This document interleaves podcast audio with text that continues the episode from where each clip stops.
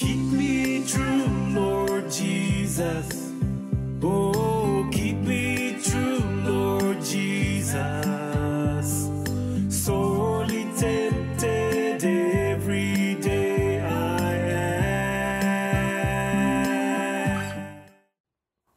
Someone has asked, what is the biblical way to look at tithing? Especially that we are now in the New Testament or the New Covenant. Well, as usual, what does Scripture say? Often, when people turn to the Bible to consider this whole question of tithing, you will find that it's a very emotive subject because, on one hand, you have the individuals that have completely abused it, uh, pastors who are making themselves stinking rich from the poverty of their parishioners. But you also have, on the other hand, individuals that want to have nothing to do with it whatsoever. And so they have their own passages, which we'll look at in a moment. And usually, the question that people tend to go to and the passages they tend to go to relate to free will giving that is clearly taught in the New Testament. Sadly, what they fail to bring out is the fact that all those passages that they go to are not teaching about how finances are to be raised within the church in order to support the ministry of the word and the mission of the local church. You find, for instance, that they go to passages such as Romans 16. Now, Romans 16 actually teaches about giving in the church, but it's finances that are to be collected to be taken from um, the Rome and taken to Judea where there was an actual famine. That's where the teaching is. It is not about giving in the local church. Again, I leave that to you. It's Romans 15. Others go to 1 Corinthians 16, which, if you also go there, you find it's also exactly the same thing.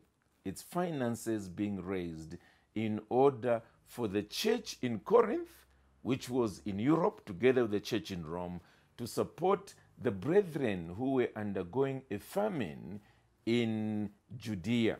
And that you cannot miss because Paul says, When I come, I'll come and collect the money and take it with me. Let me quickly read that to you. He says there, Now concerning the collection for the saints, as I direct the churches of Galatia, so also I am directing you. On the first day of each week, each of you is to put something aside and store it up, as he may prosper, so that there will be no collecting when I come. And when I arrive, I will send those whom you accredit by letter to carry your gift to Jerusalem. If it seems advisable that I should go also, they will accompany me. So clearly, it is money to be given to the brethren in Jerusalem. Second Corinthians, which is also another passage that individuals refer to, chapter 7 and chapter 8, you will not miss the fact, again, talking about God loves a cheerful giver. It is about money being collected from the church in Corinth.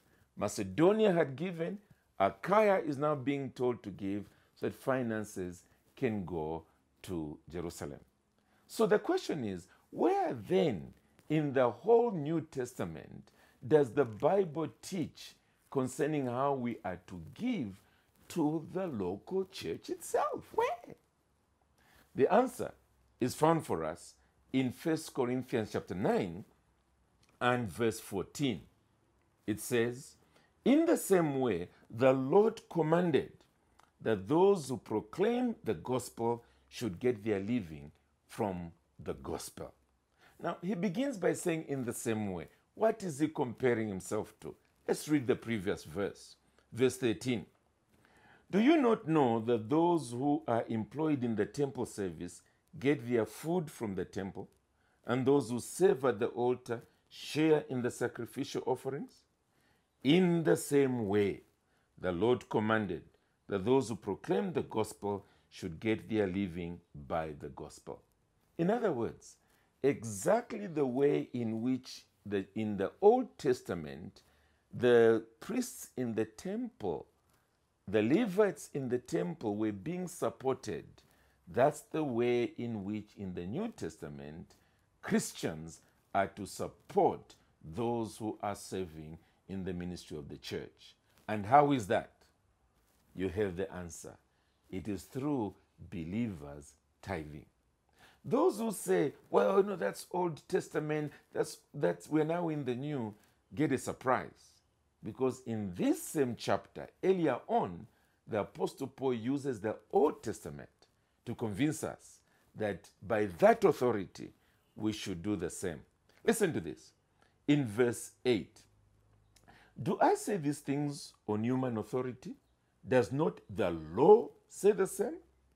For it is written in the law of Moses, You shall not muzzle an ox when it treads out the grain. Is it for oxen that God is concerned?